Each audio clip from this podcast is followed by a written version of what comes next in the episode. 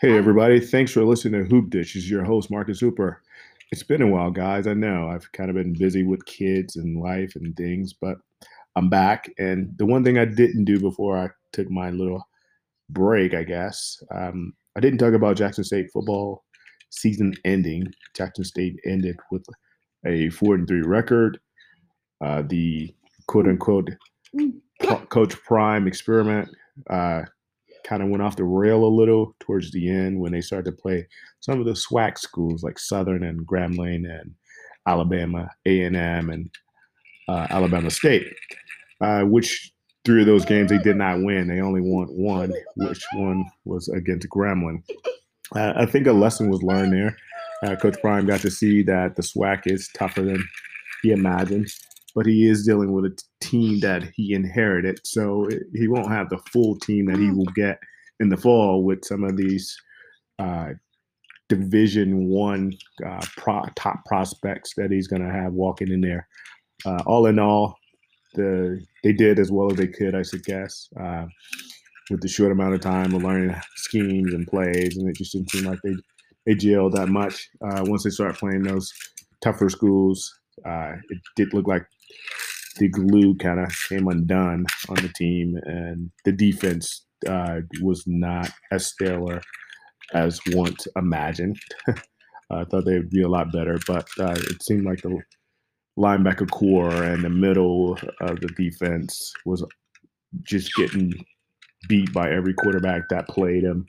Uh, so it happens. Uh, hopefully, they can learn from it and get better again, they're going to have a, a, much better squad coming in uh, in the fall. Uh, sh- now, there shouldn't be any excuses after this fall about what Coach Prime can do and what his other coaches can do, his offensive coordinators and defensive coordinators. Uh, if they can't get it right now, being in the fall, then it's you know it's totally on coach at that point. It's not anymore on the the players or the lack of players that he has. So we're keeping our eyes peeled for the fall to see what's going to happen at that point. Hopefully, everything shifts, and you know, you get some carriages in there who are willing to step up and try and get to the next level, the NFL.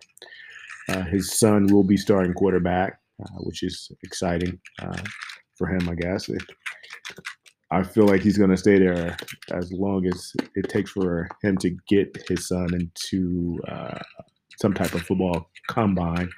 Uh, so you know that's junior year. So he's got three years at Jackson State is my guesstimate, and thinking that he'll last in there for three to four years before he he says I'm done with this college football thing or uh, Jackson State University. So we will see uh, again. Uh, from all indications, his son will be the starting quarterback QB one uh, this fall, and he definitely will have a lot of weapons uh, that he'll bring forth with him. Yeah, with all the recruits that are coming in. Uh, one of the um, amazing things for me, at least, uh, that we saw was there was a guy that was a cameraman or a young guy who was the cameraman.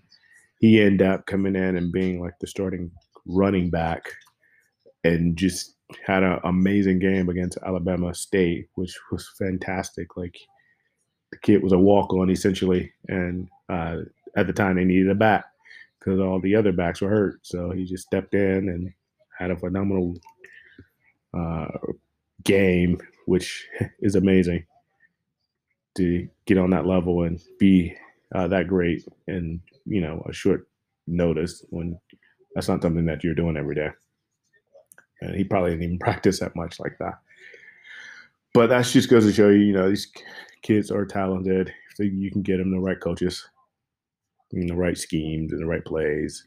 Uh, he did kind of mention in some of his renting uh,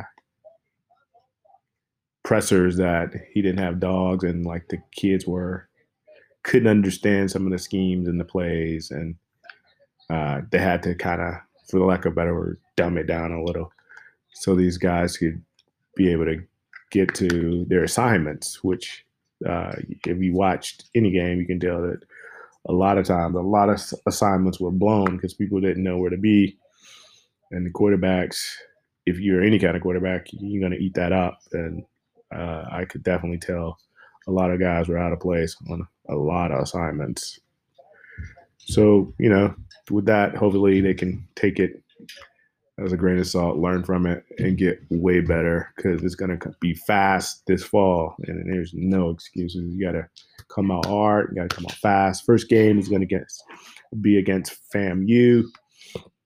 Uh, that game is already hyped up, and everyone's expecting a really big game for Jackson State. So we will see how things work out for the fall. I just needed to wrap up that, and you know, Coach did what he could. Coach Prime did what he could for what what he was given, and we move on.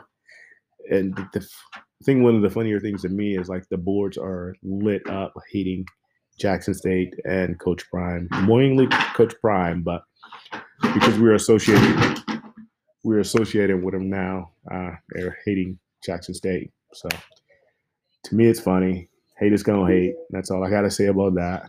And we, once you start winning, that kind of gets everyone aboard, and everyone gets on the bandwagon, and they are all in at that point. So let the haters hate. It's all good. We will see what the fall brings. Should be an interesting year. I look forward to it. Uh, also, stay tuned. I'm going to talk what I talk the most about hoops coming up on my next uh, podcast. It'll be uh, about the playoffs and what's coming up, you know, with Steph Curry and uh, LeBron James having a play in game, which is kind of funny. Two of the best in the game right now have to try to ease into a playoffs. Uh, but you know, injuries is a thing, and I'll talk about all that in my next podcast. Thanks for listening. It's your boy Marcus Hooper, Hoop Dish. I'm out.